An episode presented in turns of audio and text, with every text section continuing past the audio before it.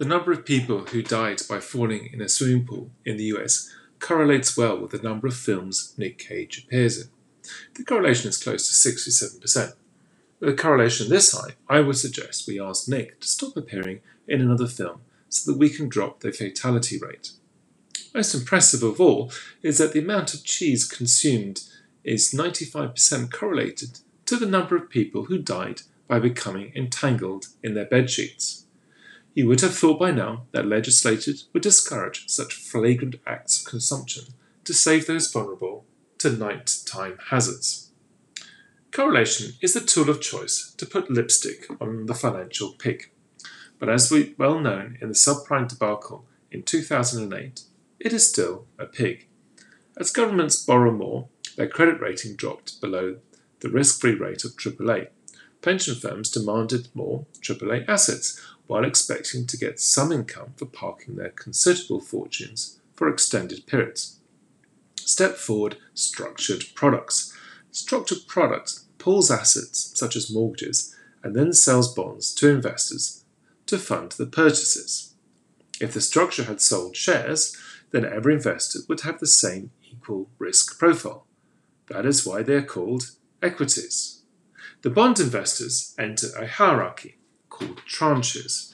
Everything in finance that is bad derives its name from French, where the proceeds of the assets or mortgage payments go to the senior holders first. Any losses, say from defaults, hits the juniors first. For the equity structure, everybody gets the same dividend and everybody suffers when an asset defaults. The senior bondholder receives a lower coupon, but the guarantees for steady income are much higher.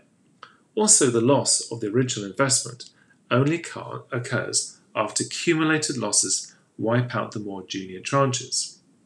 The structures went to the rating agency and asked to provide a rating for the senior tranche. The answer, for a fee, came back as AAA making it attractive for certain types of investors. The AAA tranche for mortgages provides over 70% of the funding required, even though the sort of mortgages could be of relatively low value. For subprime mortgages, commonly known as ninjas, or no income, job, or assets, the quality of the lenders was meagre. In the years before the 2008 collapse, these structures flew out of the banks, making them enormous fees. Investors loved them as they provided superior returns for a triple AAA risk free credit. Could this be the magic of alchemy? Yes, it is magic, where the key driver is the application of correlation.